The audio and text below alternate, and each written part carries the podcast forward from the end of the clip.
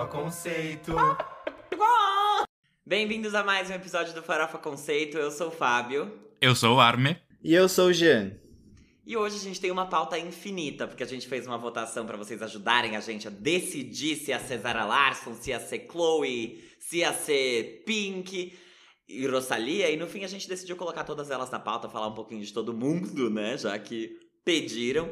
E aí, além disso, temos também Sam Smith com o álbum novo Gloria e Ava Max. Mas antes da gente chegar nessa pauta gigantesca, remetendo aos primórdios do Farofa Conceito, quando sei lá por que a gente falava de seis assuntos como pauta oficial. Gente, isso foi um, um absurdo, assim, quando. Um quando surto muito coletivo. Surto! Como, como era possível? Quatro pessoas. A gente era um a mais ainda aqui, dando opinião sobre um monte de coisa. Enfim, tempos. Que bom que as coisas melhoram, né? A gente vai cada vez mais enxugando, entendendo que é importante. Mas não nesse episódio. Antes da gente chegar na nossa pauta, por favor, segue o Farofa Conceito nas redes sociais, é arroba Farofa Conceito em todas elas, então é só ir lá e procurar, exceto Facebook, por favor, não. A gente também tá no YouTube, então você pode assistir o vídeo dos nossos episódios, especialmente do ano passado e desse ano agora, também pelo nosso canal. É só procurar também por Farofa Conceito que você vai encontrar. E também, por fim, seguir as nossas playlists musicais. A gente sempre faz uma playlist especialmente que é a New Music Friday, que você pode achar na Apple Music, na Deezer e no Spotify. E essa playlist é sempre atualizada com as músicas que a gente vai comentar no episódio de cada semana. Então, se você seguir essa playlist, você vai estar sempre por dentro de tudo que vai ser pauta aqui no nosso episódio ou que a gente vai mencionar. E aí você já vem preparado para também dar a sua opinião para nós, seja no YouTube ou nas redes sociais, porque a gente voltou a divulgar os episódios, né? Uau, algumas coisas em- realmente em 2023 tem acontecido, né? Tem acontecido e tem sido ótimo. É, então, por favor, siga essa playlist na plataforma de música que você usa, né? No streaming que você usar. E aí depois vem contar pra gente o que você achou do episódio e qual das músicas da pauta foi a sua favorita. Antes da gente passar pro nosso primeiro quadro, meninos, vocês têm algum recado? Eu sei que o Jean andou vendo, fi vendo entre aspas, filmes. E acho que a gente podia debater aqui, né? Já que ele viu aquele do Paul Mescal, né? Que ele foi indicado, inclusive, pro Oscar. Fala aí, Jean. Olha só, eu tenho algumas reclamações antes da gente começar dos filmes que eu assisti. Eu tô exausto de filmes com duas horas e meia pra cima. Eu, eu sinto muita falta de quando os filmes tinham uma hora e meia e era ok, uma hora e quarenta. E agora eu não sei o que aconteceu, perderam a mão. Porque cada episódio de série tem mais de uma hora, assim, tipo, se acalmem, entendeu? E, e vocês não pensam na lucratividade, esses grandes estúdios? Por que não fazem uma coisa mais enxuta, entendeu? Não, não tô entendendo o que tá acontecendo. É, se fizer mais enxuto, dá pra fazer mais sessões, né? Já pararam pra pensar nisso, grandes estúdios? Mais enxuto, é? mais sessões. Mas queria fazer aqui uma observação, porque cada vez mais os filmes estão longos e as séries estão longas, e eu também reclamo muito disso, porque eu comecei a ver aquele filme Nada Novo no Front lá, sei lá, que é o que foi indicado, né, da Netflix, a melhor filme alemão, e ele é muito longo. Tipo assim, chegou uma hora que eu tava lá há muito tempo. Quando eu olhei, faltava 40 minutos. Gente, eu deixei pra acabar em outro dia, né? Eu ainda não terminei. Eu vou terminar eventualmente.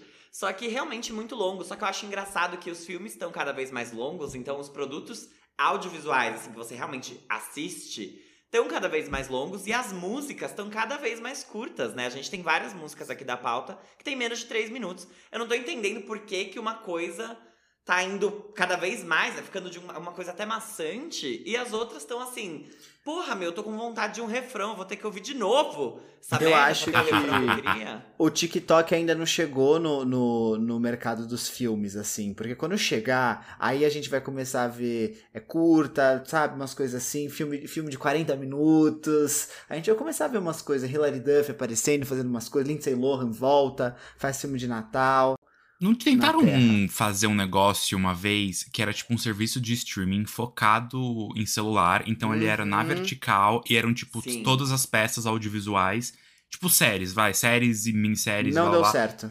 De tipo máximo 10 minutos. E não deu certo. Curioso, né? O ser humano é um bichinho aí Gente, muito não. hipócrita. Não rolou. Eu lembro que o Quai também, numa época, que é o concorrente do TikTok, só com conteúdo infinitamente pior. Não sei nem se eu poderia falar isso, acho que não, mas tá bom, foda-se. É, eles tentaram fazer também, né, umas novelas do Quai, e elas fazem sucesso, tipo, ali dentro do próprio aplicativo, só que não é nada que extrapole também. Mas eu sinto que talvez seja até uma blindagem da própria indústria, assim, tipo, vamos fazer filmes cada vez mais longos, porque foda-se que as pessoas estão vendo TikTok, sabe? Tipo, se elas quiserem ver o filme que tá indicado ao Oscar, elas vão ter que sentar a bunda na cadeira, porque tem duas horas e meia, assim. Então talvez é, seja até pra. Porque se eles forem diminuindo cada vez mais, sabe quem que vai produzir um filme pra ser indicado ao Oscar? O próprio TikTok, meus amores. E aí, ó, aí vai ser a perdição, né? Porque o TikTok é chinês. Imagina, eles ganham alguma coisa, imagina, faz mais sucesso. Quebra a indústria do cinema? Não pode. Então eu acho que tem uma coisinha ali também de medo, um pouquinho, de encurtar demais e o TikTok entrar nesse mercado. Mas eu fico curioso que a indústria continua apostando em clássicos que ninguém aguenta mais. Tipo, filme de guerra com 2 horas e 40. Concordo. De novo. Não, Aí tem todo filme de tem né? hominho de novo indicado. Ai, Filme da Guerra Civil norte-americana.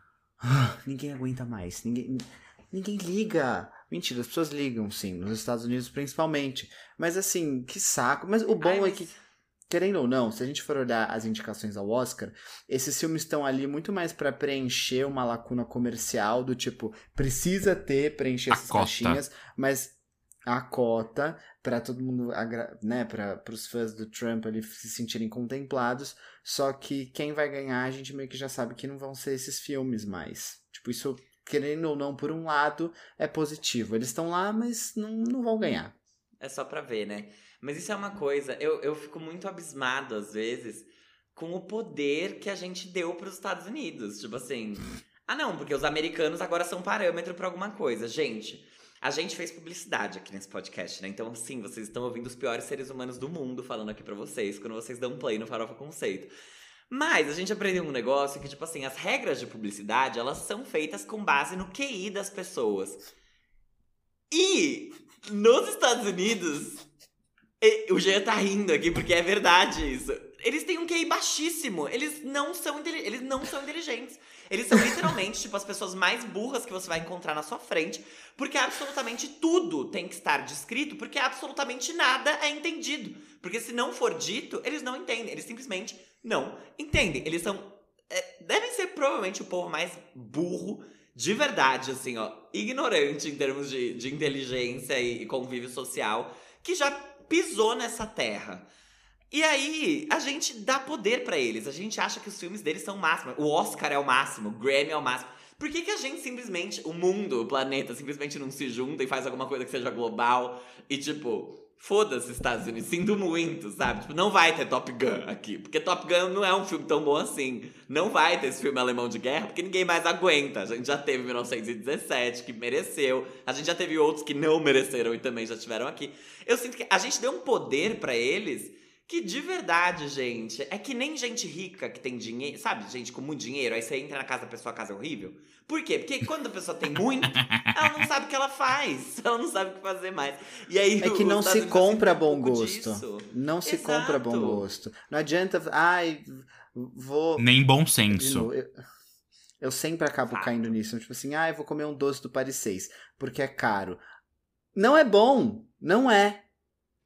Ai, amigo, inclusive você gostou do que eu fiz pra você? Eu postei sua receita, eu coloquei ali um disclaimer. E se você quiser estragar esse cheesecake, você coloca leite ninho e Nutella. vai ficar horrível, vai ficar uma merda. Aí você pega vão- óleo, quebra assim, quebra coloca em óleo. cima. É. Aham. Inventa, inventa essa firula aí, vai ficar com gosto de açúcar só e você não vai aproveitar absolutamente nada do seu trabalho. É muito bom. O meme da Karen, da. da a- o suprassumo da ignorância norte-americana, por que, que você acha que funciona tão bem? Porque é verídico.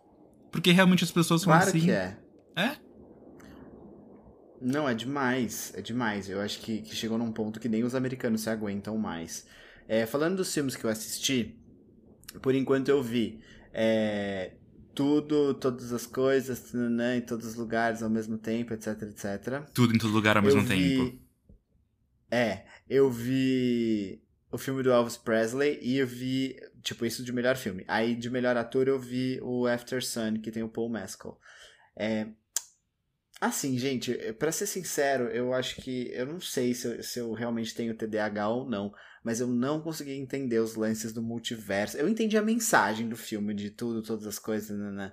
É, eu entendi é, o, o, core da questão, as relações pessoais tal. Eu entendi a mensagem. Agora, se pedir para entender que ela pulou de cá pra lá, porque aconteceu, porque do nada uma mão de salsicha, e aí come a salsicha, eu amo aí, tanto. É, do nada ela é atriz, aí do nada ela pula, ela, ela tá, sei lá o que, vendendo hot dog na praia, aqui queijo quente no, no Brasil. Não entendi. Não, de fato, essa parte eu não entendi. Mas achei interessante, assim, não, não vou me opor também, porque eu achei ousado. Longo.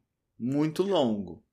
Mas... É que ele é muito intenso e longo. E é isso, tipo, você fica até um pouco. Você precisa de um respiro, às vezes, no meio do filme. Me dá vontade de rir. Assim, confesso que tem umas. Um... Quando a filha dela entra, geralmente, para mim é muito bom. Que eu achei, e por que você não riu, amigo? O filme é eu engraçado. Ri, ri, ah, então tá bom. Não é, eu ri. Eu ri. É, é que eu me senti meio mal por não ter entendido algumas. Sabe? Eu fiquei tipo, ah, que, que não, mas tá ele não, não é um filme que você vai pegar 100% de primeira. Eu quero reassistir tá. ele, inclusive. É, mas. Tá bom. It's, it's a masterpiece, é uma, é uma obra-prima aquilo. Na minha é, opinião. talvez eu, eu faça isso de novo, assim. Porque realmente, você olha e fala assim, cara, tem muita. Aqui é um poço de referências e coisas, você fica olhando assim, o que, que tá acontecendo, meu? Do nada ela. Sei lá. E, é Sim. é isso. E a pedra. E a Jamie Lee Curtis muito boa, né? Tipo, ela é, né? Ela é muito boa mesmo. Eu gosto muito. Todos dela. eles estão muito bons, mas. No geral. É. E, e, e After Sun, assim. Vou deixar o Fábio falar. Não, eu quero que você conte que você dormiu, eu quero que você conte que você não entendeu nada. Eu quero que você conte, amiga. Eu quero que você conte. Jean ah, Vitor Exposed. É verdade. Que achou mal parado. Conta Vamos ser sinceros, né? Todo mundo aqui viu esse filme por causa do Paul Mescal. Não, não vou mentir. Não vamos mentir. Todo mundo foi lá e deu play nesse filme por causa dele. E fiz o mesmo, tá? Fiz o mesmo, tava ansioso para ver por causa dele, sim. Como vocês sabem, ele fez Normal People e eu gosto. É... A questão é que eu acho que eu não tava no mood de assistir esse filme naquele dia. Eu tava com muito sono e aí o filme já é muito parado e ele, ele é, é um filme de muitos detalhes que você tem que prestar atenção nas reações desse personagem principal e da filha dele. E eu não consegui captar essas coisas. Então eu fiquei cheio de dúvidas que depois eu contei pro Fábio. E aí o Fábio me explicou várias coisas. Eu falei, caraca, tipo, realmente é, é muito bom o filme, mas eu não consegui perceber isso enquanto eu assistia. E é isso. É que é muito bizarro, porque esse é um filme que eu não consigo falar sobre. Eu acho, inclusive, que a primeira vez que eu falei com vocês, eu dei um mega spoiler, ou pelo menos para outras pessoas, eu dei um super spoiler, porque eu não consigo falar sobre, porque para mim é óbvio o que vai acontecer. Tipo, eu comecei o filme sem saber nada, e aí eu acho que isso foi uma coisa, né? Eu fui ver no cinema, e aí no cinema eu não sabia o que era. Eu só falei, ah, tá, esse, fui. Então eu prestei o triplo de atenção, porque eu não sabia, eu não tinha uma sinopse. E aí eu já sabia o que ia acontecer. Então pra mim aquilo não é um spoiler. Tipo, tá bom. Só que aí lendo depois, né? Aparentemente tem gente que não pega o que vai acontecer. o Jean me mostrou que realmente. Não, mas eu, eu, mandei, eu mandei mensagens pra, pra você durante o filme, falando, tipo assim. Isso vai acontecer? Porque eu tô sentindo que vai, isso me deixou aflito. Só que eu não Sim. quero que isso aconteça, porque eu tô achando ele muito bonzinho. Eu não quero que isso aconteça. E aí, é. tipo, me, me gerou sensações. Só que eu acho que pelo fato de eu estar com muito sono, eu só queria que acabasse logo e, e não, não deu certo. É, eu acho que ele tem momentos também que são um pouco arrastados, só que especialmente mais no final, assim, é... o filme ele te dá indícios do que vai acontecer e ele tem flashes e cortes que te ajudam a entender melhor a história e a colocar essas pecinhas no lugar, essas pequenas coisas que ele vai jogando e que são a todo momento implícitas. E só que isso também faz muito sentido, né? Porque no fim, é... esse filme, para quem não assistiu ainda, eu não vou dar spoiler, mas ele é um filme que é sobre as últimas férias de uma menina junto com o pai dela. É, e a menina tem 12, 11 anos. Ela tem 11 anos e o pai vai fazer 31. E, e, e as férias são justamente no aniversário do pai, né? De 31 anos. Eles passam juntos, só que é muito sobre a vida dos. É um pouco do paralelo, assim, dela crescendo e do pai hum, da forma que ele tá ali, no contexto que ele tá também. Então é muito sobre essas duas coisas. E aí, ao mesmo tempo, esse, o filme acaba mesclando algumas cenas que são tipo, ah, dia presente, muito rápido, dia presente com o passado, né? Com essas férias dos anos 90. E aí você percebe, e aí que vem, sabe? Você fica tipo, ah! E, e, só que nada é dito. Então, acho que é isso que torna o filme difícil, especialmente se você tá com sono e se você tá se distraindo com outras coisas. Então, eu acho que eu ter ido ver no cinema foi realmente muito diferença. bom, porque, tipo, não peguei o celular, fiquei olhando pra tela a todo momento, não tinham outras distrações. Porque se você não prestar atenção, de fato você não vai pegar. E. Então, coloca o óculos se você for míope também, porque tem uma cena meio no escuro. Eu acho interessante que vocês assim, vejam mesmo, porque aquilo ali também mostra, assim, ah, eles. Essas cenas de escuro são eles dançando. Aí, tipo, com quem eles estão dançando? O que está acontecendo? Isso tudo é muito importante. Não, essas cenas me davam uma aflição, assim, absurda. Porque era nesses momentos que eu pensava, o que aconteceu? Como que eles foram parar aí? E aí, o que eu queria falar é que eu achei que a atuação do Paul Mescal é muito interessante porque, tipo, ele tem que passar sensações que justamente o Fábio conseguiu perceber é, sem roteiro. Tipo, é uma coisa muito, muito, muito sutil que exigiu muito dele. Só que a menina. A, a menina tá garota. Tá muito bem. A menina tá, tipo assim. Eu não sei se ela vai entregar alguma coisa superior a isso depois da carreira dela. Pode ser que sim, porque ela é muito boa. Só que assim, ela se for só isso, já, já fez a carreira. Porque tá muito bom aquilo. Ela tá muito boa. Tá muito e, boa. E é isso, assim, eu, o que eu gostei muito e eu achei o melhor nesse filme é porque as coisas que você tem que perceber não são coisas ditas mesmo. Então é isso que o Jean falou. Tipo, ele teve que atuar e você tem que perceber coisas, você tem que perceber momentos que, tipo. Ai, eu, eu não quero dar um spoiler do que. de coisas, né? Mas é bizarro, é difícil de falar. Só que você tem que notar. E aí você entregar isso, tipo, numa atuação, numa mentirinha, não faz de conta. Caralho, deve ter sido muito difícil. Porque eu, na hora que aquilo aconteceu, eu fiquei assim, ó. Não! Sim, não! E aí, tipo, gente, sério, é, eles foram muito bem os dois, mas a menina realmente, assim, brilhou demais. Assistam, tá no MUBI, se vocês tiverem, forem cults. Eu não assisti o filme, mas pelo que vocês estão falando, de ser coisas muito sutis, muito não ditas, que você tem que pegar no ar, me remeteu muito a uma coisa. É, me chame pelo seu nome. Porque você entende. Sim. sim. Só que, tipo, a, a, to what extent? A, uh, que bicha. Ai. Até que ponto, entendeu? Até que ponto é o que você tem que descobrir nas sutilezas.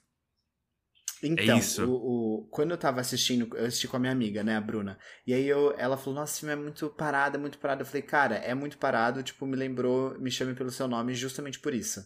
Porque é muito silêncio o filme e é, muita cena de tipo cotidiano mesmo, que não, aquela cena não quer te dizer uma coisa, não, vai acontecer alguma coisa aqui, tá? não, é simplesmente uma cena do cotidiano que você tem que refletir para entender o que o uhum. que é o que, que tá acontecendo ali. É semiótica. Então, sim, me lembrou muito, me lembrou muito. Nossa, que ódio, é. publicitários nojentos. Mas eu achei o, o Me Chame Pelo Seu Nome menos sutil do que esse. Eu achei as coisas ah, um é? pouco mais abruptas. É. que não. E eu acho que a parte mais legal desse é que ele é um filme, tipo, autobiográfico, de uma certa forma. Porque a, a diretora, né, a, a quem escreveu esse filme e dirigiu, é a menininha. tipo assim, hum. spoiler, tá? É ela. Então é uma história sobre ela mesma. E, e é legal porque, no fim, é o ponto de vista dela, só que é o ponto de vista dela a partir de onde ela tá hoje. E aí é isso que ajuda a construir essa narrativa, é isso que ajuda a construir essa história que eu acho que é o mais legal. Só que são sutilezas. É um olhar, é um, é um, é um posicionamento de corpo, de mão, um posicionamento ali de, de cabeça, de um quase sorriso que sai, um brilho no olho. É bizarro, assim. Uma seminudez, de repente. Ah, louca! Mas é Tem verdade, né? Também, né? Mas não é, tem. Mas não é nada, tipo, não é nada sexual. Não, não é, não é, é nada, super, não é sexual. Tipo, é, tipo, Gente, é drama. É tipo, tipo, não, tô bem. filme de Oscar, eu imagino. Muito que é, bem. Foi, foi bom. Fiquei feliz que ele foi indicado, né? Teve pelo menos algum reconhecimento. De. Eu não, não assisti ainda nada. Eu tô super atrasado, mas eu vou. Eu vou. E nos próximos episódios, vocês que me aguardem. Eu vou falar de tudo aqui. Brincadeira, não vou não. Hum. É, eu só dei um recado essa semana que foi muito curioso, eu fiquei muito feliz. Eu tenho uma tia que chama Glória. E na sexta-feira, que foi dia 27, foi quando o Sam Smith lançou o álbum Glória. Ela fez bodas de ouro. E aí. Oh. Sim. Aí você botou Unholy pra tocar. não teve festa, mas sei lá, achei uma. Não uma falha da Matrix, mas uma coincidência muito.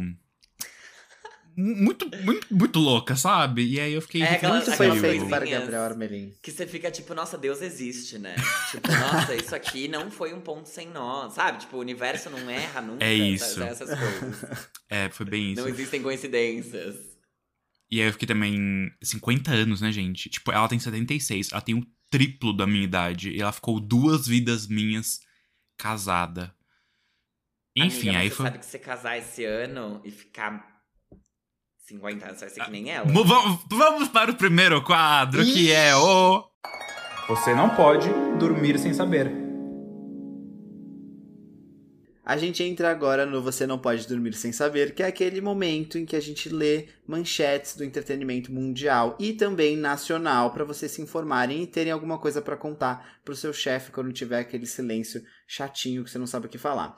E como a gente tá na vibe cinema hoje, eu vou contar para vocês que Avatar: O Caminho da Água superou Star Wars: O Despertar da Força e se tornou a quarta maior bilheteria da história. Então disseram que ia flopar, mas não flopou. Não, bem longe disso. E é agora. Fato. Gente, é muito dinheiro, né? É, inclusive, vou aqui trazer mais. Não, não era minha notícia, mas já que o G deu a brecha, eu vou trazer como notícia que Avatar foi o primeiro filme desde Avatar a ficar sete semanas em número um nos Estados Unidos.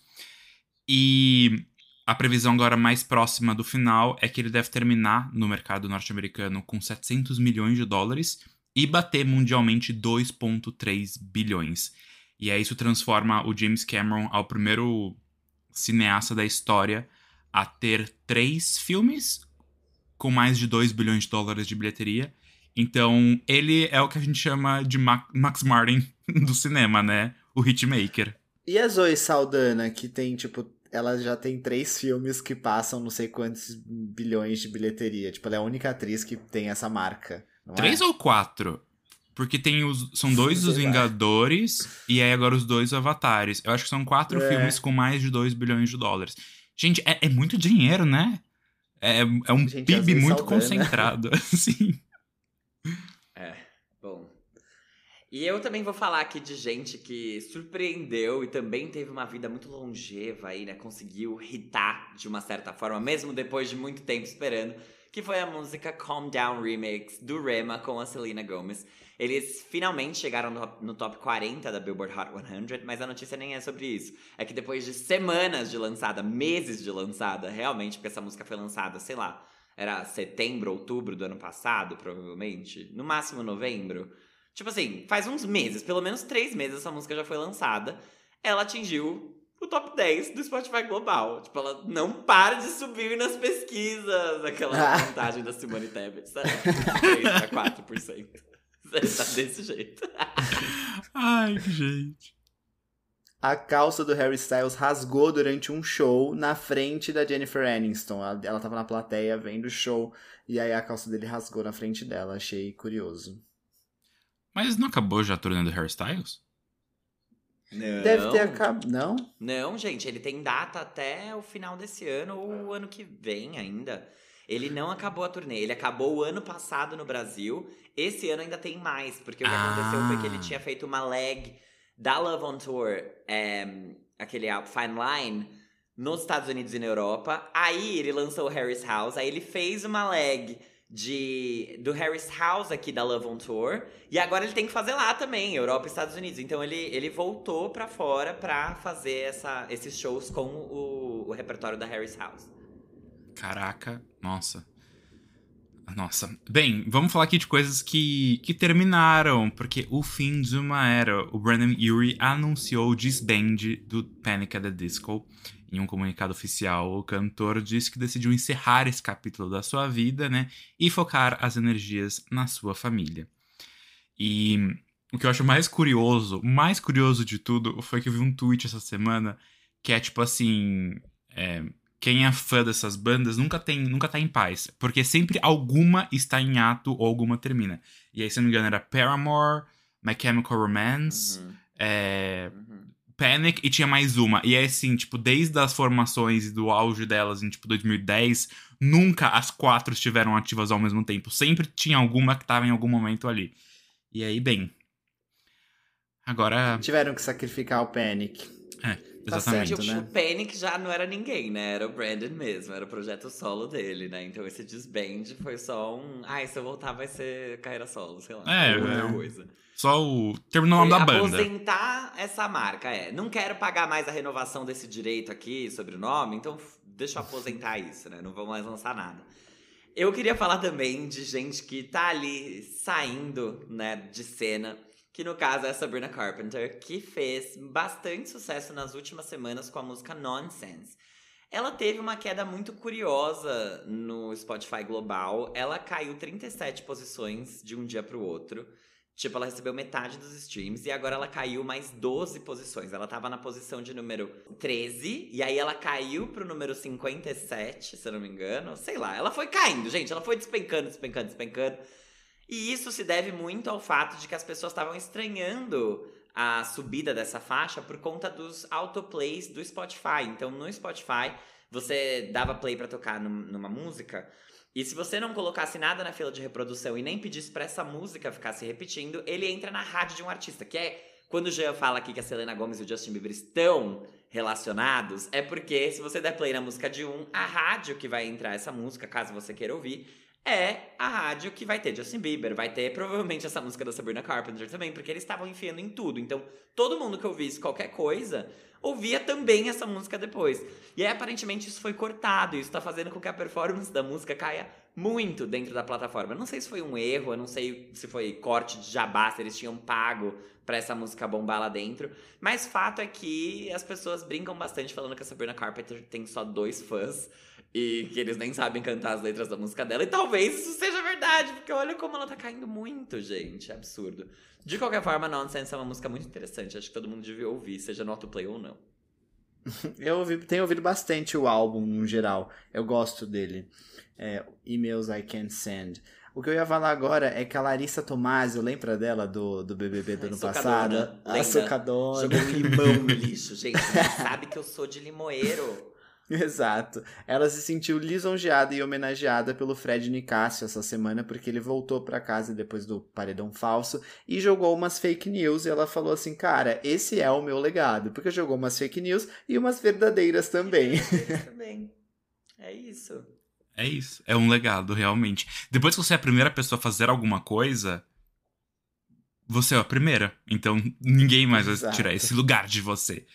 Gente, falando aqui de subidas e descidas, vou falar dela que irritou, e a gente tá falando dela toda semana, porque ela merece sim, Miley Cyrus, e com a música Flowers, né? Já está elegível ao certificado de platina com apenas duas semanas de lançamento. Então, realmente excedeu expectativas. Porque Cara, a gente tava botando fé na música, mas assim, não nesse porte. Não nesse porte. Eu, eu não sei o que, que vai vir agora. Tipo, eu queria performances da música, eu queria ela fazendo mais alguma coisa. Porque a música tá acontecendo muito e ela não tá fazendo nada. E aí, sabe? Tipo, isso é muito bom, ok, é ótimo. Mas em algum momento ela vai fazer alguma coisa, eu quero saber o quê. Mas tudo bem, cabe a nós esperar. eu não tenho mais já, notícias. Já ela passa uma semana lá em cativeiro com o Jimmy Fallon, vai dar tudo certo, amigo. Ela vai conseguir promover essa música, esse álbum. Vai rolar, a Columbia sabe disso. Eu Vai. vou encerrar então, já que você não tem mais notícia, é, com uma notícia escrota, de uma fala escrota, de uma pessoa escrota também. E, e assim, dando graças a Deus que essas pessoas estão cada vez mais velhas e logo logo elas morrem, né? Porque recentemente a Suzana Vieira deu uma entrevista pra Globo, eu sabia né? Pra Folha, que era dela. Você começou Ai, a falar, eu falei, ele vai falar dela. Dela. Oh, e falou. velho deu uma entrevista pra Folha e aí ela falou que ela tá escalada, né, para fazer parte da próxima novela Terra Bruta, que vai ser a próxima novela das nove. Ela falou que ela tá fazendo aula sobre indígenas, garimpeiros para minha próxima novela, porque a Globo agora resolveu ajudar minorias. Amada. Ai, se ajude, calha a boca, sabe? A se Globo devia estar tá te ajudando, pagando pra você ficar na sua casa bem quieta, porque olha isso, meu. E, e é, é bizarro, assim. Eu acho incrível como a direita brasileira não tem empatia, noção, bom senso. É uma série de. Nossa, uma série de qualidades básicas do ser humano que faltam ali, porque. Ai, pelo menos ela tá velha, daqui a pouco ela vai embora. Inclusive, já, tra... já que o Fábio deu a dica hoje de que nós somos aqui publicitários, É, eu não sei se vocês viram essa semana um negócio que teve nos Estados Unidos dos M&M's, dos personagens dos M&M's, uhum. que ano passado eles remodelaram todos eles, assim, o desenho de todos os bichinhos, né, os coloridinhos, e deixaram todos menos estereotipados. E aí, com isso, eles incluíram, se eu não me engano, mais uma cor, que era roxa, enfim, não, não tenho certeza. E o ponto foi: teve uma campanha nova que mostrava os bichinhos essa, durante esse mês nos Estados Unidos, e a direita americana surtou dizendo que eles estavam insinuando lesbianismo e incentivando a obesidade. Tipo assim. Não, obviamente que se você comer muitos M&M's, ok, é perigoso, mas o ponto é que pelos bichinhos, né, enfim. E aí o que foi pior de tudo foi que eles tiraram a campanha do ar. E aí, o, a última coisa que eu li é que reza-se a lenda de que eles tiraram a campanha do ar para meio que preparar um comeback ainda maior. E que talvez, tipo, tenha anúncios no Super Bowl a respeito disso. Quero ver, quero ver, porque agora é uma questão de honra, né, gente? Eu achei. Ai, que fracos, né? Você dessa tipo de pressão, tipo. De uma coisa é, tão então, tosca. É, exato, exatamente. Enfim. Esperando, aguardando a militada no Super Bowl. É isso. Beleza, então com isso, com essa militada aqui, a gente vai pro nosso próximo quadro, que é o. Giro da Semana. Gente, esse aqui é o quadro onde a gente faz um apanhado do que rolou na semana no mundo pop com os lançamentos de música, especialmente, né? Como você que já é ouvinte, já sabe, você que tá chegando agora tá descobrindo agora também. Só que antes a gente sempre começa pelas menções honrosas, que são aquelas músicas que a gente vai ser mais breve na discussão, a gente não vai dar a nossa opinião aprofundada, a gente só vai te contar que elas saíram, como é o caso dessa nova música da Gabi Lins, que tá cada dia mais chique. A nossa gatinha Farofer gravou uma releitura da música Sorte da Gal Costa. Só que não foi só isso. Ela cantou junto do Celso Fonseca, que é um dos compositores originais dessa faixa. Ele estava ali quando a Gal gravou a primeira vez. Ele ajudou a fazer isso daqui mesmo. Então isso aqui é bem histórico, bem grande. Ela tá super ali bombada, estourada, chiquérrima, Gabi Lins. Essa gravação foi um convite da rádio JBFM, que é uma rádio do Rio de Janeiro, então ouvintes cariocas. Daystream, sei lá, ouçam, sintonizem na JB. E é isso, gente. Gabi Lins não para de vencer. Estamos muito felizes com isso, porque é realmente um marco, né? Você gravar uma música junto com a pessoa que escreveu e ainda ser uma música da Gal Costa, sensacional. Ela tá com a elite, a nata ali da MPB. Gigantesca.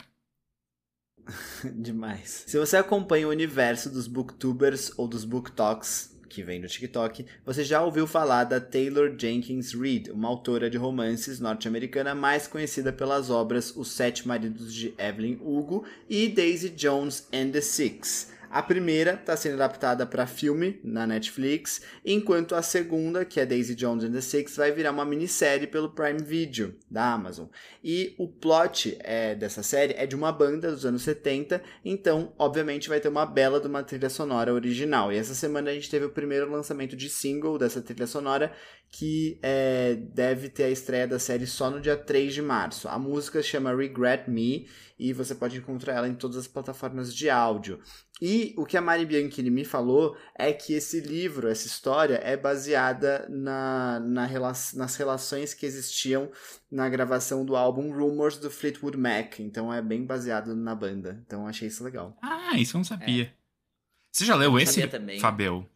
Nunca. Eu já li Os Sete Maridos de Evelyn Hugo e eu ia que voltar. Eu tenho certeza que eu já falei desse livro Sim. aqui nesse podcast. Pelo menos para vocês eu já falei também. E ia voltar a indicar, porque realmente é um livro muito bom. Tipo assim, muito bom, do início ao fim. Eu assinava Tag Livros. Foi um dos que eu recebi em 2019 ou 2020, algo assim. E foi incrível, assim, uma das melhores leituras que eu já fiz na minha vida. É sensacional. Esse livro é muito, muito bom, gente. Recomendo demais. Também. E aí eu tenho, tenho vontade de de assistir Daisy Jones, é, também, é, de ler e de assistir Daisy Jones. Tem muita gente muito fã da Taylor Jenkins Reid, ela tem uma escrita bem própria, e é uma delicinha, é aqueles livros que você lê assim e, tipo, passa muito fácil o tempo. Gente, os meninos do Fallout Boy. Ai, era Fallout Boy! Era é, essa é, é, a quarta eles, né? banda, a quarta banda do que some, enfim. Eles estão trabalhando na divulgação do novo álbum que vai se chamar So Much for Stardust. A banda lançou o segundo clipe do álbum. A banda lançou o segundo single do álbum, a música Heartbreak Feels So Good, né, que também já chegou com videoclipe. Então não falei errado. O lançamento do álbum está marcado para 24 de março. Maravilhoso, gente. Com isso a gente entra no nosso giro real oficial, as músicas que a gente vai realmente comentar. E agora a gente começa com um álbum, né? Álbum dele, que sensacional! Sam Smith lançou finalmente o seu quarto álbum de estúdio, que se chama Gloria, que conta com o mega hit Unholy em parceria com a Kim Petras. O Gloria vem depois do Love Goes, que foi o último álbum do Sam, que veio com aí um processo criativo muito conturbado, especialmente por conta da pandemia. Ele ia chamar uh, To Die For, e aí ele mudou de título, e aí ele mudou os singles, e aí o álbum ficou uma merda, e aí ninguém gostou. É, muito bom. O Gloria vem com muitas parcerias, a própria Kim Petras, né, como eu já comentei em Unholy, Jessie Reyes em, tipo, três músicas, Coffee em uma das músicas com a Jessie Reyes, Calvin Harris também com a Jessie Reyes, e o Ed Sheeran, dessa vez sem a Jessie Reyes, na última música do álbum. O lançamento veio junto do clipe da música I'm Not Here to Make Friends, que é o novo single do projeto e chegou com esse clipe aí bem bafônico, militudo, empoderado e com muita gente criticando também, porque ele é bem excêntrico, né? Mas, enfim, a gente tá aqui para falar do álbum e eu queria saber o que vocês acharam, rapazinhos. Ó, oh, gente, é, eu acho que eu tava com expectativas para esse álbum porque Unholy veio muito forte e é, o, o Sam escolheu singles muito bons. Então teve Gimme e teve agora I'm Not Here to Make Friends. E eu fiquei animado por isso que eu falei, cara, é uma sonoridade diferente do que ele tem feito, tá muito mais dançante e muito mais. É, não tá tão preso às fórmulas antigas de Sam Smith. Então eu cheguei nesse álbum pensando que eu iria ter alguma inovação maior do que eu recebi. E tudo bem, eu acho que esse álbum ele mantém um equilíbrio entre Sam Smith o que era antes e algumas coisas que ele se arrisca mais para para entregar ali. O, no que ele se arrisca, eu acho muito legal. Tem uma música em especial que eu acho que é até uma, uma coisa que o Otávio, nosso ouvinte, falou. Eu acho que é Lose You, é, eu acho que é essa, Luzio. Que ele ah, tá, tipo, sendo muita diva pop, assim, entregando tudo que a gente queria que ele entregasse. Só que ao mesmo tempo eu senti que nesse álbum, sei lá, a parceria com Ed Sheeran é muito uma parceria do Sam Smith com Ed Sheeran que a gente já imaginava como seria, sabe? Sam Smith de 2014 com Ed Sheeran. E tudo bem, eu acho que tá ali, entendeu? Ele consegue agradar os dois públicos. O que eu acho só é que comparado com a antiga era, a gente teve é, singles muito bons, como por exemplo Diamonds e é, How Do You Sleep. E eu acho que essas músicas, se elas estivessem dentro desse contexto do Gloria, ele estaria. O Gloria seria um álbum muito maior. E, e, é isso, assim, eu acho que ele, ele poderia ser muito maior e ele não é, porque Sam continua preso a fórmulas antigas. E é isso. Amigo, eu concordo plenamente com você. É, eu, eu senti muito parecido, assim, porque eu não gosto de Sam Smith. Inclusive, essa pauta aqui tá bem sofrida para mim. Acho que tem o quê? Zara Larson aqui que eu gosto, porque o resto, pelo amor de Deus, brincadeira. Não que eu não goste, mas é que eu não escuto, né? Mas o Sam, nesse caso, eu não gosto das músicas dele, antigas. Nunca gostei muito, assim, era um single ou outro que me pegavam. E eu também tava com muitas expectativas para esse álbum, especialmente por conta do que ele tinha dito, né? Que tava cansado de ser triste, a fazer uma coisa diferente, mais ousada, pelos singles que vieram, né? Unholy e o outro single, é, que também foi muito, bo muito bom, muito dançante. Só que eu acho que no conjunto da obra, isso talvez seja positivo por um lado, mas no fim eu sinto que faltou um pouco mais de ousadia, faltou um pouco mais de sair ali da zona de conforto. Eu concordo muito com você, G, que a música Promises com o Calvin Harris devia estar aqui, a música How Do You Sleep, a, a outra música com a Normani, Dancing with a Stranger, porque todas essas músicas elas faziam parte de um contexto que ele jogou no lixo para fazer o Love Goes. E aí elas entraram só para dar stream pro álbum e não funcionou.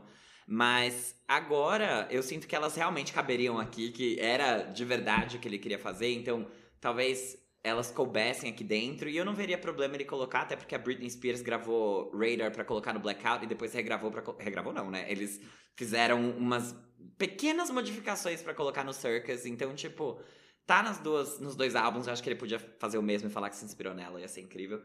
Mas no fim eu acho que o álbum começa com uma carinha ainda de Sam Smith, com aquela música que ninguém gostou, que é Love Me More. Love e aí Me More. depois ele pega uma atração, né, em músicas que são um pouco mais diferentes, que vão ali para um lado mais experimental pro Sam, mas de fato ainda assim, né, são músicas pop. Só que é isso, eu acho que falta um pouco mais de tempero, faltou um pouco mais de ousadia para entregar um projeto que realmente fosse uma quebra, talvez, na discografia dele. E aí, o que eu disse que talvez seja positivo nessa falta de, de ousadia dele é que não ficou totalmente distoante, né? Eu acho que ainda combina um pouco com o que ele já tinha lançado antes. Então, não mostra que ele, tava, ele não estava perdido. O que ele fez antes não era falso, pra, né? não era ele sendo outra pessoa, porque eu vi muita gente comentando, especialmente sobre o clipe dessa música I'm Not Here to Make Friends.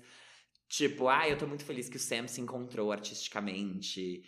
Eu não acho que ele tava perdido. Eu acho que ele fazia o que ele queria fazer e agora ele tá fazendo o que ele quer fazer. Eu não acho que ele tá usando roupa de carnaval, quer dizer que ele tenha se encontrado artisticamente só porque ele se reconheceu como pessoa queer não binária. É, não acho que seja sobre isso. Para mim, ele só amadureceu, entendeu mais sobre si, fez um projeto que conversa ainda com o que ele fazia antes, e isso não nos surpreende, porque já é o quarto trabalho dele, se a gente for ver, que segue a mesma fórmula, e isso é chato, porque é uma fórmula que já cansou, e, e o Love Goals provou isso mais do que tudo, acho que a gente não precisa nem estar tá aqui falando, e que poderia ter trazido mais desse novo lado, e de uma forma ainda mais escancarada, talvez é, mais aberta, é, e com menos medo, eu acho que ele se segurou um pouco em alguns momentos, Óbvio que os singles não, mas ali dentro do álbum, quando você escuta a obra como um todo, você percebe que não foi 100% do que ia ser, né? Essa coisa de, ah, não, eu quero dançar. Não, você ainda tá sofrendo um pouco, você ainda tá, tipo, é aquele Sam Smith. Então, eu concordo muito com você, amigo. Eu acho que eu tava com muitas expectativas. Eu acho que ele entregou, sim, algo um pouco mais é, divertido do que o que ele fazia antes. Só que eu ainda acho que não foi é, o, que eu tava esperando, assim. para mim, ele ia soltar a franga, não soltou a franga. Ele só. Uh, agora eu vou pra boate gay, sabe? É tipo isso. Mas não soltou a franga. Ai, sim. Sim. Eu esperava muito, ainda mais por ter Love Me More no, no álbum, começando o álbum. Eu esperava que fosse ser um negócio meio Dancing with the Devil, The Art of Starting Over, ia ter, tipo, três faixas ali no começo, tipo, Old Sam Smith, e aí ele ia ressurgir das cinzas, e, tipo, ele não fez isso. É, apesar do Fábio desgostar muito do Love Goes, e uh, tem muitas problemáticas aquele álbum, eu ainda gosto dele, é, e eu fico feliz que ele tenha colocado tudo, todo o material bom que tava levando pra, pra realmente essa faceta mais festeira do Sam, é, como bonus tracks, né, no final do álbum. Mas o álbum em si, ele tipo não é um uma lástima, ele só é aquilo, o que ele estava prometendo e não foi.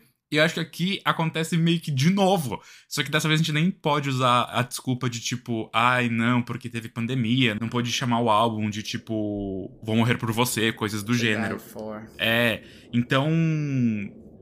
É eu, tava esperando, eu acho que tava todo mundo esperando. O Rodolfo gosta muito de Sam Smith, ele também teve essa sensação. A nossa amiga Agnes Hutt também teve essa sensação. Que é tipo. Ele não tem aquela sofrência. Ele, ele não é um álbum de sofrência. Ele tem faixas que são mais é, melosas. Só que ele não tem brilho também. Porque as faixas que não são esses singles, tipo, não tem essa, esse spark, essa esse majestosidade que a gente tava esperando. Inclusive, acho que tem I'm Not Here to Make Friends, é uma faixa boa. Tem outra que eu chamo No God, que é interessante. Tem faixas interessantes lá dentro, mas como projeto, como obra completa, falta não esse. Não brilha, falta esse negócio. Então não é. não é um álbum glorioso. É como ele tava falando que ia ser e como tava todo mundo esperando. Inclusive, Unholy ali no meio, para mim, destoa muito do restante do álbum. É, então? E eu também não gosto dos interlúdios que ele colocou. Tem dois interlúdios curtos e tem até a faixa título Gloria, que é uma faixa. Um, como que é o nome? Não é Gregori, de canto gregoriano, assim, uma coisa bem igreja, religião. É, mas. É, é, estranho. Estranho. Pra mim ficou meio. É, não conta nada direito para mim esse álbum, sabe? E é isso. Ah, me entristece, porque eu queria tanto que fosse bom. Eu também, mas eu acho que o próximo pode ser. É isso. Ele não vai é, parar de lançar. É, teve um hit muito grande. Acho que vai ter oportunidade de tocar em muitos festivais agora. E isso vai ser muito legal, porque ele tem muitos hits e o show dele é muito bom, a gente viu já. É, eu, pelo menos, quando veio no Lollapalooza, eu vi duas vezes e entrega, assim, de verdade. Nossa, Na é parte dançante, assim, entrega demais. E, e tem hits para colocar nessas partes. Então, isso vai ser bom para ele. Acho que um próximo álbum vem aí. Nossa, eu acho que um. Assistir hoje um show dele deve ser uma coisa muito divertida. Deve ser um show muito. Tipo, já foi muito quando a gente assistiu. Mas muito. acho que depois de todos esses singles, todos, eu acho que deve ser um show, tipo, aquele que você fica animado do começo ao fim, sabe? Mesmo na, na faixa Sim. fossa, você se diverte horrores. Cara, mas já foi. É, é, é, eu, é que eu gosto muito do, do The Sphere Love It All. É um álbum que eu amo, ouço todo. E o show foi muito bom. Cara, quando tocou Promises, assim, os gays foram à loucura e, tipo, foram. todo mundo feliz. Foi, foi muito bom. Bom, podemos passar? Podemos. Podemos. Essa aqui é para quem tem fé. A Eva Max, a nossa louquinha favorita, lançou seu segundo álbum de estúdio, o Diamonds and Dance Floors. Eu não vou mencionar aqui todos os singles que a Eva lançou até então, porque foram muitos, mas entre eles a gente teve as farofas como Million Dollar Baby e Maybe You're the Problem. O álbum demorou bastante para sair, mas finalmente temos em mãos o sucessor do Heaven and Hell, que foi bem polêmico é, como o primeiro lançamento da Eva Max. Mas agora a gente tem esse álbum em mãos, a gente pode dar o veredito final do Diamonds and Dance Floors. Então, o que vocês acharam? Gente, juro, juro assim, de verdade. O, o glow up da gata, o upgrade que ela deu de álbum para álbum, o que, que foi isso? O Heaven and Hell, ela realmente estava ali tentando fazer um pacto com o demônio e entregou uma, um chorume entregou lava do sétimo nível do inferno, porque aquilo é terrível, aquilo dói os ouvidos. Aqui, ela realmente botou o diamante no dedo, falou: vamos para a pista de dança, e cara, que delicinha de farofa. É, é, um, é isso, é um álbum de farofa dançante que entrega muito bem, que tem, ouso dizer, faixas muito boas que não são singles, talvez as melhores do álbum não sejam singles e que me deixou muito feliz de a gente poder ver o potencial da Eva, tipo, de ela realmente falar, não, é isso que eu faço. É... E talvez ela ainda não seja uma personalidade única, tipo, ela não sei se ela tem essa força dela como ser, assim. Acho que ela ainda precisa trabalhar nessa. Como pessoa pública, né? É, tipo, essa, esse processo de entender o que é ela e qual que é, tipo, o fator diferencial dela no mercado. A louca publicitária de novo! Mas eu ah. acho que ela faz, mesmo sendo meio genérico, é isso que eu quero dizer. É um pouco genérico, mas eu achei uma delícia. Eu me diverti horrores. E. Agora sim eu quero ver o próximo álbum dela. É, eu. Eu não gosto de Ava Max. Queria deixar isso claro aqui. Mas eu concordo bastante com a Armin, assim. Eu acho que o primeiro álbum dela era muito bagunça. Era, era, muito estranho em alguns momentos, era bom em outros, e aí em outros poderia ter sido ótimo, e aí alguma coisa deu errado e não foi. Então, ele foi um álbum que patinou muito. Eu sinto que para esse ela entendeu melhor o que funcionava depois daquele álbum que era All Over the Place. E aí ela focou no que ela achou que era o melhor para ela. E realmente, talvez ela tenha acertado. Acho que aqui dentro tem faixas muito interessantes. É, especialmente quando a gente pensa em farofa. Porque para mim o que ela entregou aqui foi uma bela de uma farofa. É, é o álbum para você ouvir, tipo, a é. caminho da academia, assim, tipo, de verdade. Porque as músicas são anos 80 e pesada, sintetizador e os vocais dela ali também. Ela tem uma voz, né, que é muito presente. Ela não tem uma voz fininha, né? Então, a gata tem gogó. É, eu acho que ela fez um bom trabalho entendendo, tipo, o, o que do que ela já tinha lançado funcionou. Eu espero que esse álbum tenha hits, faça sucesso. Eu só acho que, ao mesmo tempo, né, você tem um álbum inteiro. Eu, eu achei que ele ficou um álbum pesado. Parece realmente uma play, grande playlist de academia, assim, porque ele vai, ele vai, ele, é muita energia, sempre lá em cima. É, a produção dele é um álbum super produzido. Ele não tem um momento acústico, que era até uma coisa que tem um álbum do Fifth Harmony, que é tipo. Tem uma música super animada e depois começa aquela Ride on Me. E aí ela, tipo, grab the pen. E ela fala pick up a pen. Ela começa assim. E tem uma. Que eu vi um vídeo uma vez da moça falando disso, assim, e ela, tipo, Do you want me to grab a pen? Girl, I have a drink in my hand. Tipo, não, não, quebrou o clima. Aqui, ele, você tá sempre lá em cima. Você precisa de alguma coisa algum aditivo, algum Red Bull pra te manter sempre ali em cima, porque esse é o ritmo do álbum.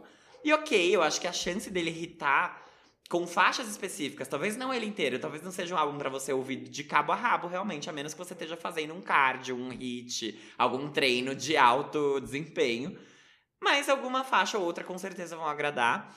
É, é só que tudo ali me parece coisas que eu já escutei antes. Parece que tudo tem um samplezinho de anos 80 diferente, um ABBA, alguma coisa que ela puxa e, e traz para os dias atuais e transforma na música dela. A gente já viu fazer isso com aquela música Torn. E eu, a sensação que eu tenho é que eu ouvi essa música Torn de jeitos diferentes durante as 14 faixas é, do Diamonds and Dance Floors. Enfim, de qualquer forma, desejo sucesso. e uma outra vai, vai tocar aqui no meu fone quando eu precisar ali fazer minha corridinha nas minhas provas, porque agora eu sou uma corredora, né? Inclusive, desmaiei esse final de semana, gente. Ai, que horror. Cara, desmaiei. Foi, foi bizarro, foi bizarro. Não sou tão atleta assim, eu acho, né? Foi bem na hora que eu fui pegar água, tava tudo bem. Aí ele quer pegar uma água? Eu não queria, mas eu falei, ah, pode ser. Fui pegar água, comecei a tomar água, minha visão começou a piscar. Eu já tenho pressão baixa. Falei, gente, tá tudo bem. Eu já tenho pressão baixa, já senti essa sensação várias. Eu nunca desmaiei, mas eu já senti a sensação de que eu ia desmaiar diversas vezes. Vocês não sabem nem quantos, porque eu nem conto. Eu não contei dessa vez também. Eu simplesmente peguei minha água, comecei a sentir que eu ia desmaiar, sentei no banco e bem. de olho aberto. Foram dois segundos, gente. Eu sentei de olho aberto, assim, ó. Uh, tum, bati a cabeça no banco. Bati a cabeça Ai, no banco. E aí eu ouvi minha amiga assim, amiga, e me chacoalhando. E aí eu voltei e parecia que eu tinha tirado um cochilo de meia hora foi absurdo, assim, a, a, a recarregada que essa, reinici, esse, essa reinicialização. Hard reset. Nossa, eu voltei que eu, eu olhei assim e falei, nossa, essa água. Porque eu não tava de olho aberto, eu não entendi porque que eu tava na, na horizontal de repente, olhando pra perna dela, com a cabeça no banco, ouvindo um toque. Eu ouvi um toque muito alto. E aí, eu levantei, ela me chacoalhou, eu levantei muito rápido e falei, caramba, essa água no chão é minha? Daí ela, é, você, você desmaiou. E eu que eu desmaiei. Foi, foi assim, absurdo. E aí voltei a jogar depois, ganhei do professor, foi incrível. Só que, tipo, essa pausinha foi o que me quebrou. Mas é isso, gente. Ava Max, então, na próxima vai estar tá, ser a trilha sonora do meu próximo desmaio, hein, Ava? Brincadeira, espera. que horror. Ó, eu ouvi o álbum na academia, como o Fábio bem sugeriu. E para mim eu achei perfeito, ele não tem skips, porque justamente eu estava na academia, era exatamente o que eu precisava.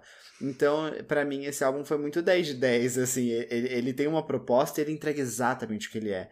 E ele é super plastificado, ele não traz nada de novo. Ele pega o que é, está acontecendo na indústria nesse momento, não inova, não deixa a desejar e entrega farofas muito legais para você ouvir quando você precisa estar tá para cima. E de verdade, assim, quando eu falo no skips, é no skips mesmo. Eu ouvi ele do começo ao fim na academia e foi ótimo. Então eu não tenho nada para falar mal desse álbum, porque ele entrega o que ele se propõe. E eu fico feliz com a Eva Max que ela tenha feito isso. Porque ela precisava desse momento, entendeu? Tipo, ela precisa. Eu acho legal ela se estabelecer no, com os gays, assim, como a farofona mesmo. E é legal, a gente precisa de farofa é, num momento em que as coisas têm vindo muito conceito também.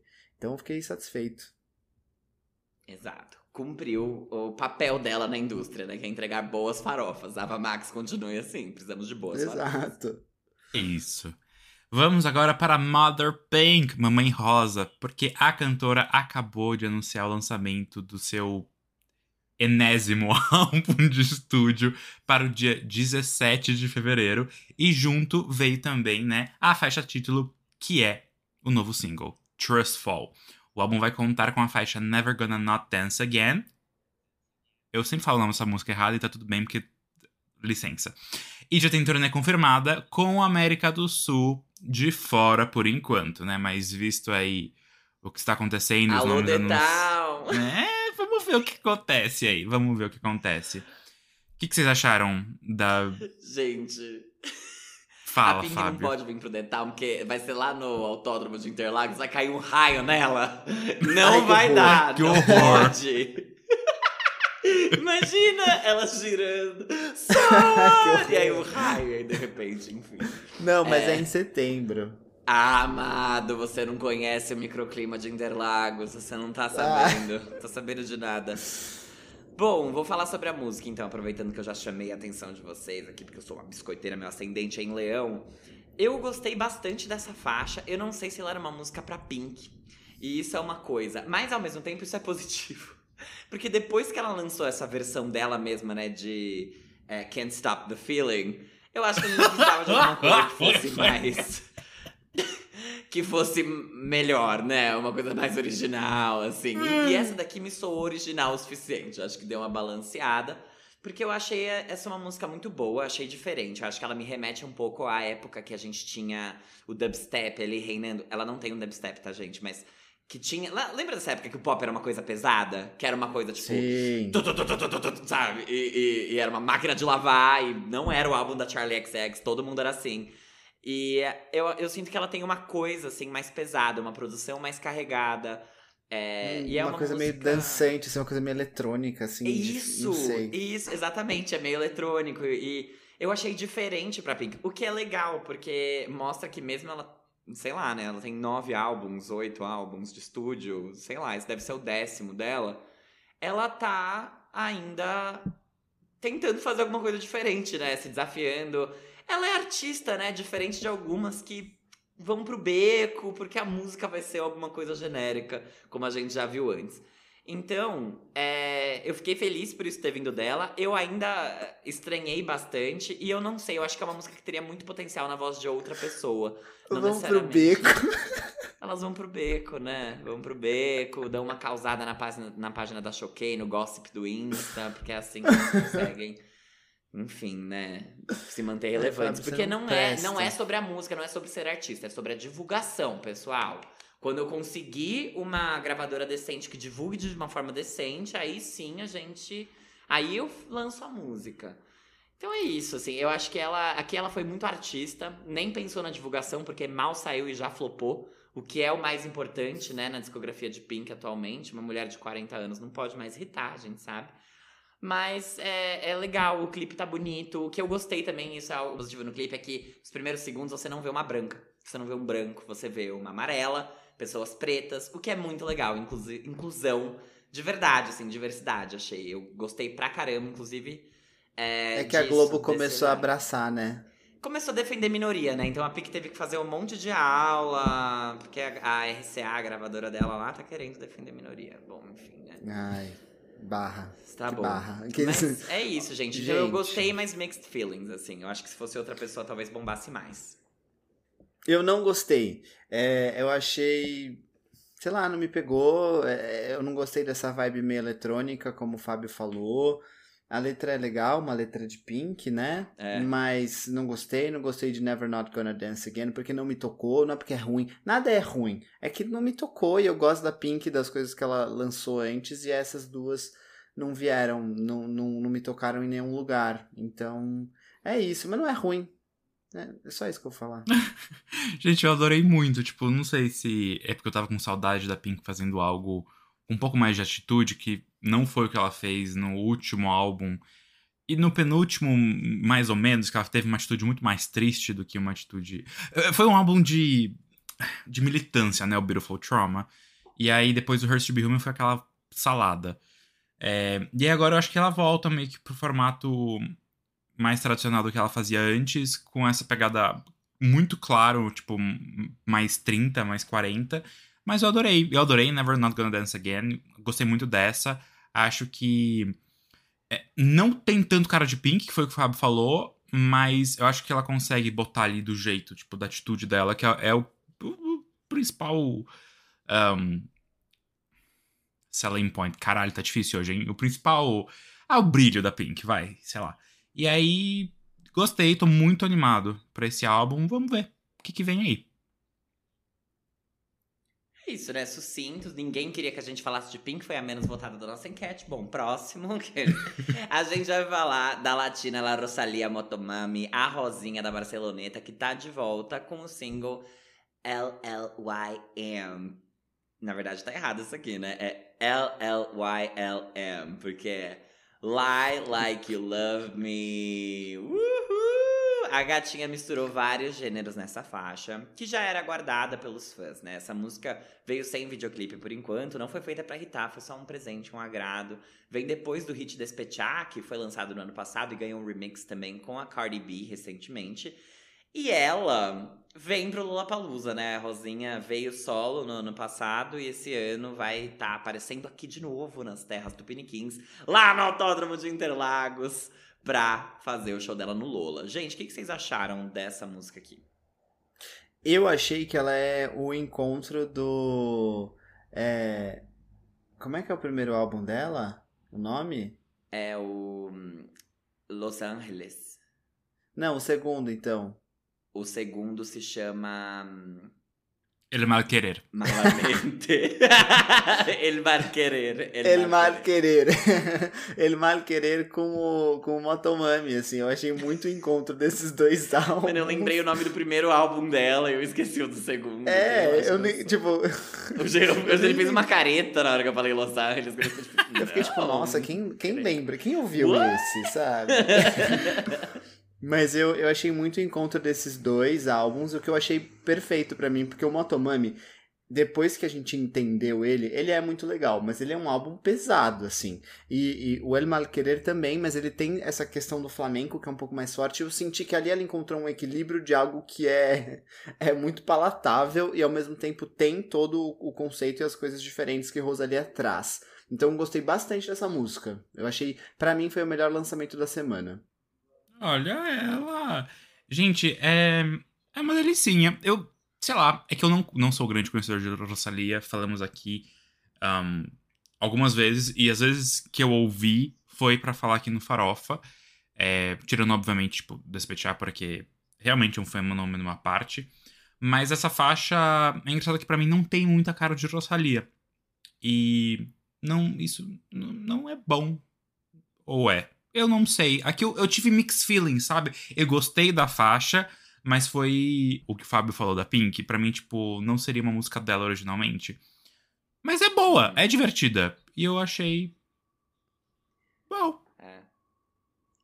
Eu acho que essa daqui é uma música que prova que farofas conceito existem. Eu acho que ela não é uma música difícil demais pra pessoa, pra, pro americano médio não entender. Mas eu também não acho que ela seja uma música farofa pela farofa. Eu acho que aqui ela conseguiu entregar um conteúdo. Eu acho muito legal quando ela troca pro inglês, porque a letra antes vem toda construindo isso. Tipo, ela vai falando coisa e ela fala, ah, mas você não tá me entendendo? Tudo bem, eu falo inglês. E aí ela começa a cantar em inglês na faixa. E eu acho isso muito legal. A Rosalie é muito inteligente, né? Ela tem, ela realmente ali, ó, tem um QI latina, né, gente? Latinas são inteligentes. A Shakira é um gênio, a Rosalia também.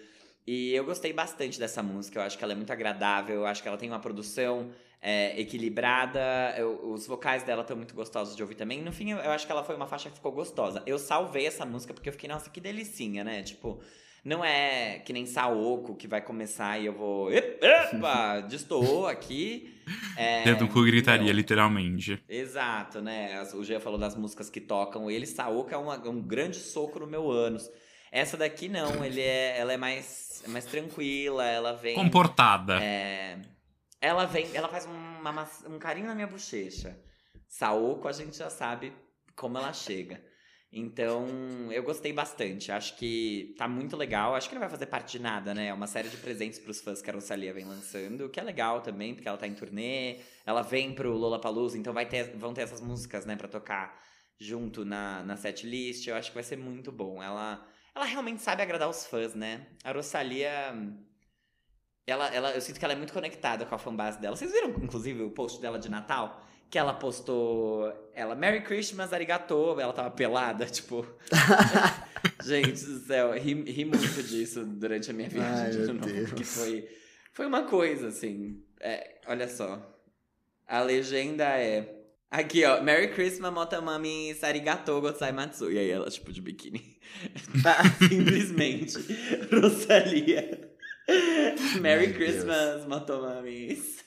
É uma vibe meio Bom, Rina Sawayama meets Charlie XX também, né? É, eu totalmente. acho. Eu acho muito. E agora a gente vai para ela, e só para avisar, você não pode domesticá-la. Zara Larson está de volta e nós esperamos que alguém do TikTok tenha sido mamado no sigilo para essa aqui irritar. A princesa do pop sueco lançou a música Can't Tame Her, que já veio com videoclipe e com o anúncio. O sucessor do Poster Girl, que é o último álbum da Zara Larson, chega ainda nesse ano. E aí, o que, que vocês acharam de Can't Tame Her? Eu não gosto de falar mal das. Mas eu queria começar falando das conquistas dessa música, né? Que foi ser lançada e já ter flopado, já ter sido um fracasso logo de cara. O que é muito bom, faz parte do conceito da Zara Larson, né? Como diria Glória Groove, fazer música flop é o conceito dela. Se um dia ela irritar os dois fãs que ela tem estranho. Mas eu acho que é uma música assim. É... Não sei porque que tá Zara Larson aqui. É mais uma do álbum da Eva Max, né? Porque não sei lá. Achei Eu não entendi por que, que as pessoas se elogiaram tanto. Não achei na, elogio. No é, eu acho que é uma grande farofa. E a Zara é. Larson é outra que, assim como o Ava Max, tem a obrigação de lançar farofas pra gente, farofas pop. O problema é que eu, eu não sei por que, que não chegou ainda nessas cantoras. Eu acho que na Europa, lá nos Estados Unidos, deve estar uma vibe um pouco diferente. Mas eu, pelo menos aqui no meu mundinho latino Santo André, eu não aguento mais as pessoas fazendo versões de Boys Don't Cry delas mesmas. Tipo assim, mais uma cantando anos 80 em 2023, gente. Vocês podiam ter feito isso até abril de 2022. Aí passou. Maio já não dava mais, já tava saturado. Então eu não sei porque que ela escolheu isso. É, eu acho que era um caminho mais fácil, porque no Poster Girl ela, ela abriu com aquela Love Me Land, que era um pouco diferente e que foi uma entrega, gente, sensacional, genial.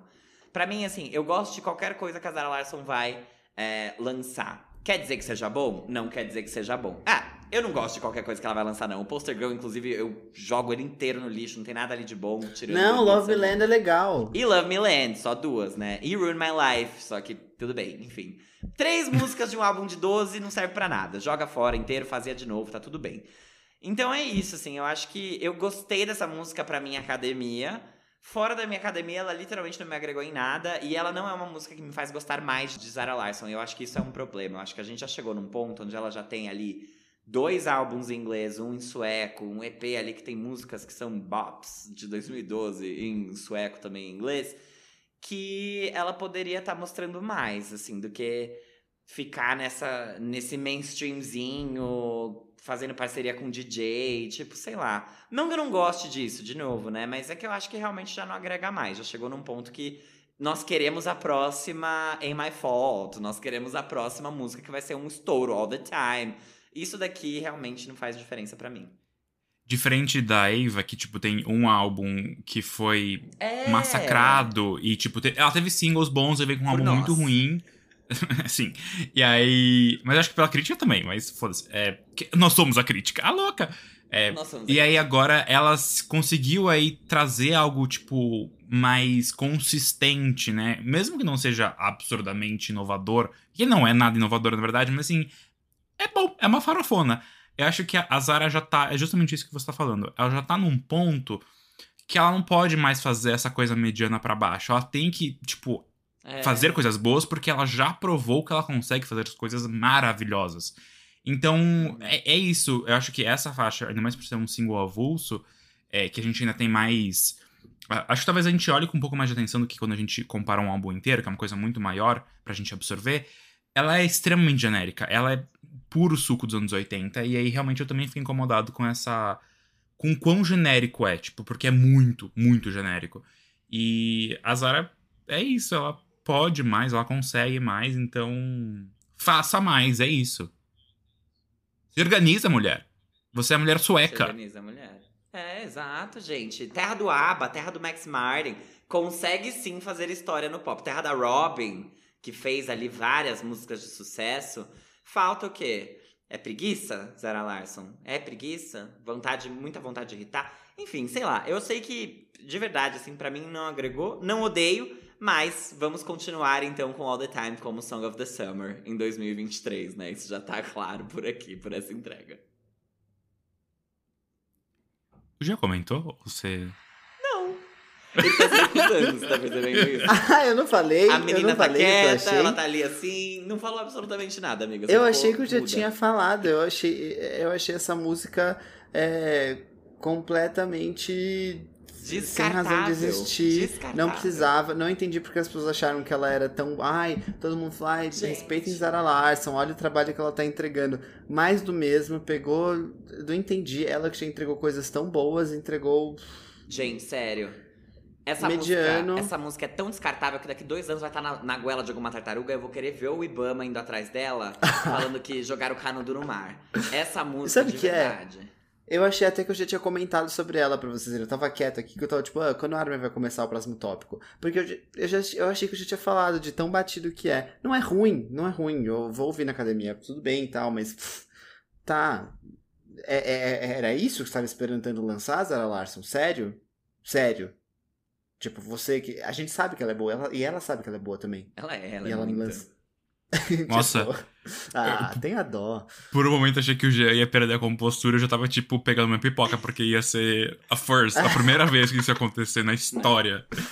Mas enfim, vamos, va- vamos seguir aqui, porque já tem um episódio muito longo, com muita coisa, e vamos para o último tópico. Prazer. Consegue distinguir? Chloe Bailey, a filha. Gente, eu amo esse. A filha de Beyoncé irmã da Hell. Chloe Halle, tá certo? É Acaba- Halle. É Halle, tipo de Rally dos Sertões? É.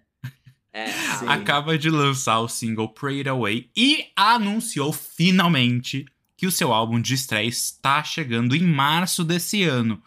Juro, as gostosas estão vencendo muito em 2023, realmente. A Chloe tá no Brasil e aparentemente participou Tá. do novo clipe da Anitta, que promete chocar a todos. Well, uh, Pois é, menina. a única coisa que eu acho que eu queria Não sei como completar a Beyoncé aqui... autorizou ela a andar com sub. Tá louca. É, eu só ia completar aqui que parece que nenhuma das faixas lançadas até agora estarão no álbum, né? Esse realmente é o lead single do álbum. Esse é o lead single. É o lead single. Ah, eu posso dizer aqui que ela prometeu chocar realmente, andando com a Anitta, né? É um álbum. Um álbum é ótimo, tô falando um negócio que nem saiu ainda. É um single que causa bastante, e ainda mais para, para os crentes de plantão. Mas eu acho que é mais uma entrega da Chloe, ela é bem consistente no que ela faz, né? Tipo, ela entrega vocais muito bons, ela entrega é, coisas muito sensuais e clipes muito bonitos. Mas eu não sei se essa faixa por si só me traz aqui tanta coisa, né, a contribuir. Então, assim como teve vários, cada um aqui ficou um pouco mais ausente em alguns lançamentos, esse aqui eu vou passar pra vocês. Ó, eu acho que assim, é, a Chloe é boa, tudo que ela faz é muito bom, não tem, não tem muito do que falar, só que o que falta é alguma coisa que me faça hum, amar, sabe? Assim, querer cantar essa música e querer, tipo, meu Deus!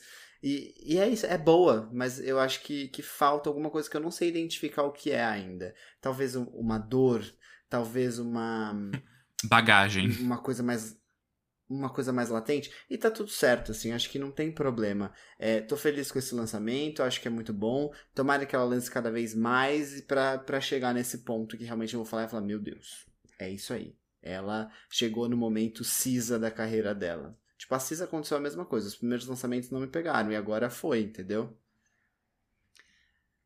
Ai, gente, eu entendo completamente o que vocês estão falando, porque foi até um papo que a gente teve aqui antes, né? Isso aqui tá na pauta porque vocês pediram pra gente falar. Porque a gente entende que é relevante, que alguém pode gostar e vocês acabaram votando mais nela no nosso Instagram. Na verdade, ela foi a mais votada via Instagram. Na soma de tudo, não, mas lá sim. Então vocês gostam, né? Mas a gente também gosta. O, o- e isso é ótimo. A gente também gosta. Ela é muito boa. Mas a gente vem falando que a gente gosta e que ela é muito boa há cinco músicas, sabe? Tipo, todas as músicas que ela lançou, a gente falou que ela é muito boa e que a gente gosta. Então, eu acho também isso, assim, falta alguma coisa. E talvez ela não vá fazer isso pra gente amar, porque realmente RB não é um, um gênero que eu costumo ouvir. As músicas que ela lança não são músicas que eu ouço no dia a dia, então talvez isso nunca aconteça. Mas ainda assim, eu acho que, tipo, sei lá, talvez legal que ela tá lançando isso, legal que ela é boa em tudo que ela faz, legal que ela sempre, sabe, tem essa consistência de fazer coisas boas, porque podia ser ruim, né? Ela podia ter lançado Ken Tamer, ela não lançou. Então, eu acho que isso é muito positivo. Mas tem, acho que da próxima vez que a gente falar sobre Chloe, eu gostaria de falar sobre algo que realmente, assim, a gente olhasse e falasse, nossa, isso daqui. Que a gente batesse na nossa coxa e falasse, não, brigasse por ela numa mesa de bar.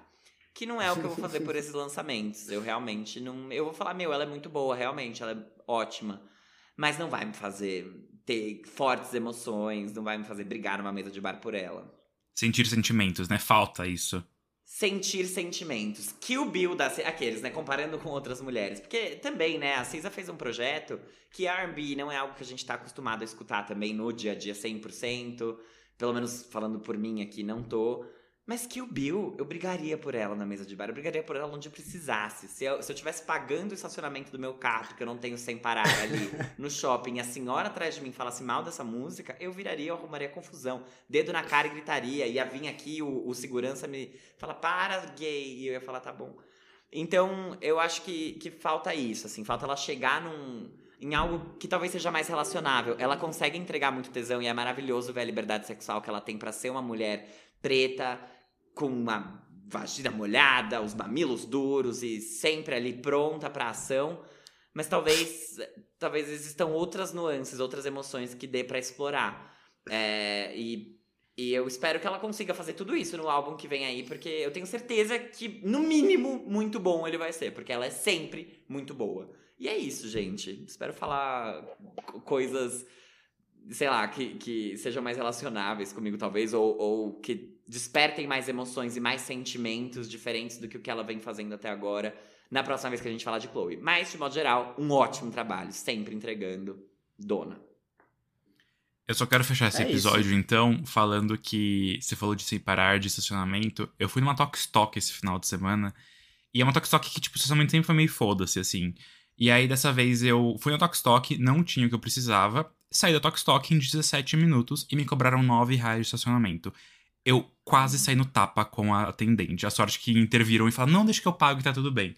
Porque se fosse por mim. Ah. Aquilo me fez sentir Nossa, sentimentos. Que absurdo. Sim, sim. Que absurdo. Mas enfim. Nossa, espero que a Chloe vá na Tukstock e tenha que pagar 9 reais de estacionamento pra gente conseguir. Eu quero uma música sobre isso. Exato. Ai, gente. Beyoncé, resolva isso. Resolva. É isso, gente. Gente, por mim, havemos episódio.